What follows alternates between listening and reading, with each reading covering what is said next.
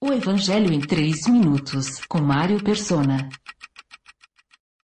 Os versículos 30 a 37 de Lucas, capítulo 10, trazem a parábola conhecida como do bom samaritano. A parábola é a resposta de Jesus a um mestre da lei que tinha a intenção de colocá-lo à prova. Após mencionar que a lei se resumia em amar a Deus sobre todas as coisas e ao próximo como a si mesmo, o homem pergunta a Jesus: Quem é o meu próximo? A resposta é a parábola.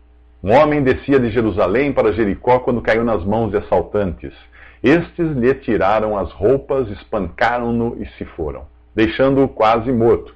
Aconteceu estar descendo pela mesma estrada um sacerdote. Quando viu o homem, passou pelo outro lado, e assim também um levita.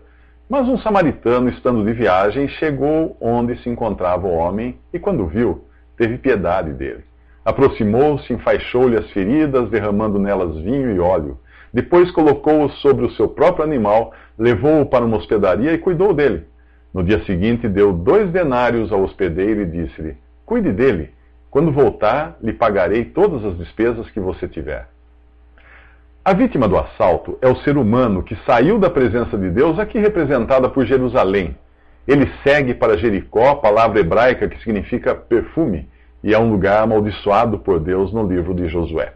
O pecado de Adão foi afastar-se de Deus para obedecer aos sentidos, e isso resultou em maldição. Os assaltantes são uma figura de Satanás que deixa o pecador vazio e quase morto em sua jornada, afastando-se de Deus. O sacerdote e o levita representam, respectivamente, a religião e a lei, incapazes de ajudar o pecador. Somente o samaritano pode salvá-lo. Os judeus odiavam os samaritanos, e o termo samaritano é usado pelos fariseus em João 8,48 como uma ofensa contra Jesus. Eles dizem lá: Não estamos certos em dizer que você é samaritano e está endemoniado? Quando Jesus pergunta ao mestre da lei qual destes, destes três você acha que foi o próximo do homem que caiu nas mãos dos, assalt, dos assaltantes, ele responde corretamente: aquele que teve misericórdia dele.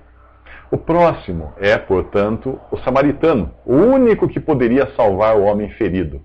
Em Atos capítulo 2, versículo 36 diz: "Portanto, que todo Israel fique certo disto: este Jesus, a quem vocês crucificaram, Deus o fez Senhor e Cristo. Percebe agora o peso que tem a expressão amar a Deus sobre todas as coisas e ao próximo como a si mesmo?